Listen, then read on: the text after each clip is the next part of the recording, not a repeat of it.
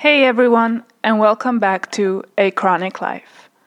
I'm Zora, your host for this podcast.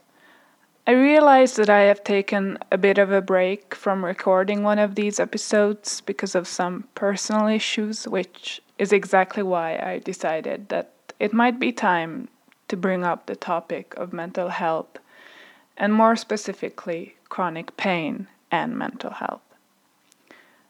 Now, before I start, I want to give you all a trigger warning.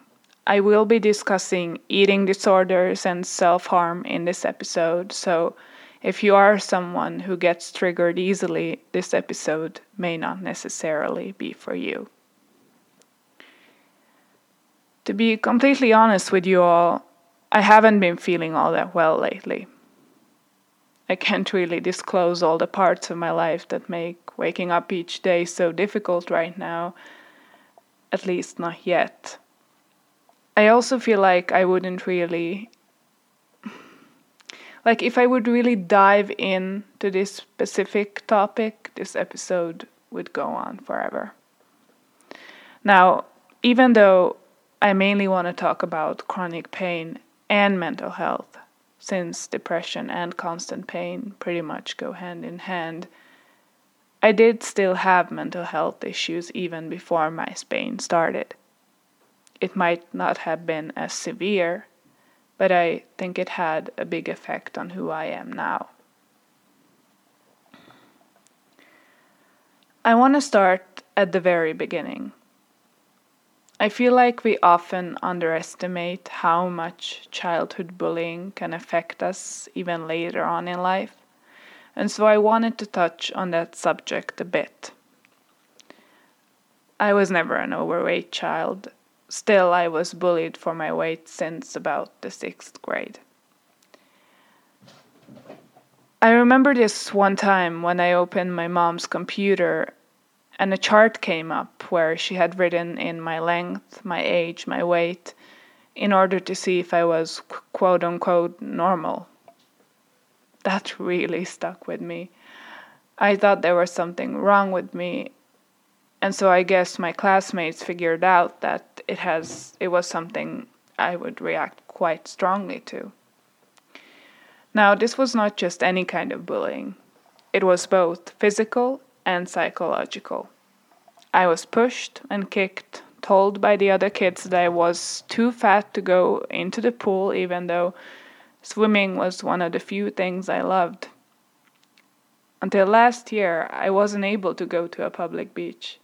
That's what I mean when saying that bullying sticks with you and affects you throughout your life. And that is how it all started, I guess. I became hyper aware of my body, of how others would perceive me, the year I started going to my last high school because I switched schools a lot, mostly because of the bullying. But anyway, it was honestly a great school and it pretty much saved my life. It was the only school that wasn't controlled by the government, but I'll talk about that more in another episode. I feel like I keep saying that. this was also the year I started dieting counting calories, throwing up, and so on. My depression got worse when I moved to Finland, but I already mentioned that in another episode. My pain got worse each year, and at this time, I didn't even have medication yet. You know, growing up in an, in an environment where succeeding was everything where academic pursuit, pursuits came before everything else, before health, before well being, had a huge effect on how I live my life now. Never satisfied, always feeling like I didn't do enough, even though it sometimes is physically impossible. And how do you balance that? How do you balance your own expectations, your dreams, your potential with what is physically possible? I still haven't figured that out. But I can tell you that it is frustrating, but most of all, depressing.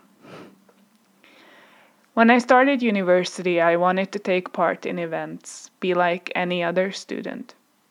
But I couldn't do that. My body didn't let me. Classes were painful. In the beginning, I still went. I sat there in pain, pretending like everything was great.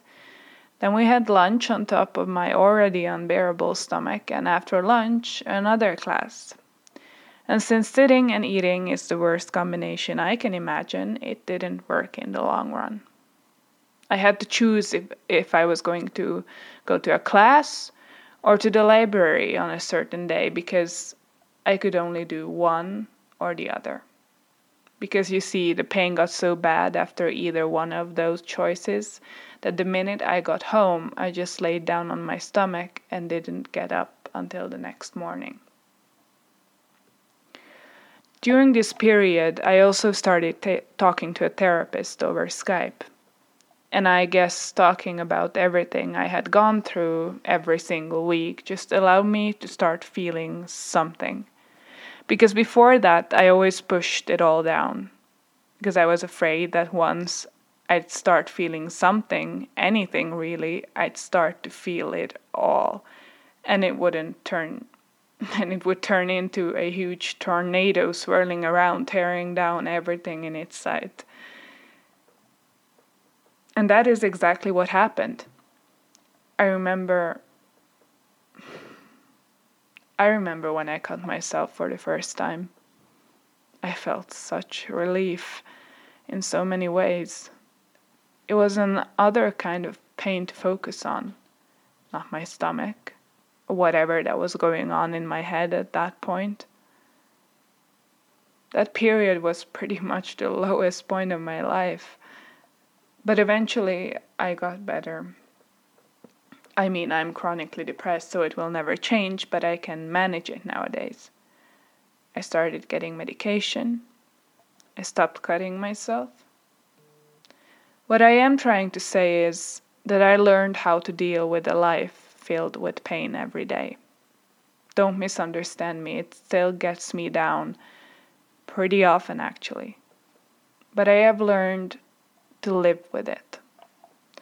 I have learned to live with it, but I'll never get used to it. Because pain that completely immobilizes you isn't the kind of pain that you get used to. You never do. You just learn to cope. Sometimes I honestly wish I would have been born stupid or been someone with zero potential and no real dreams. Because the thing that really kills you is not the pain, not the isolation or the anxiety. It is the fact that you have to give up on who you are meant to become.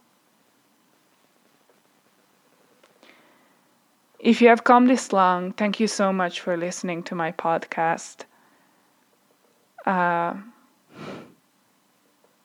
I hope you have or had a great day, and I hope to see you in the next episode as well. Love you all, and bye.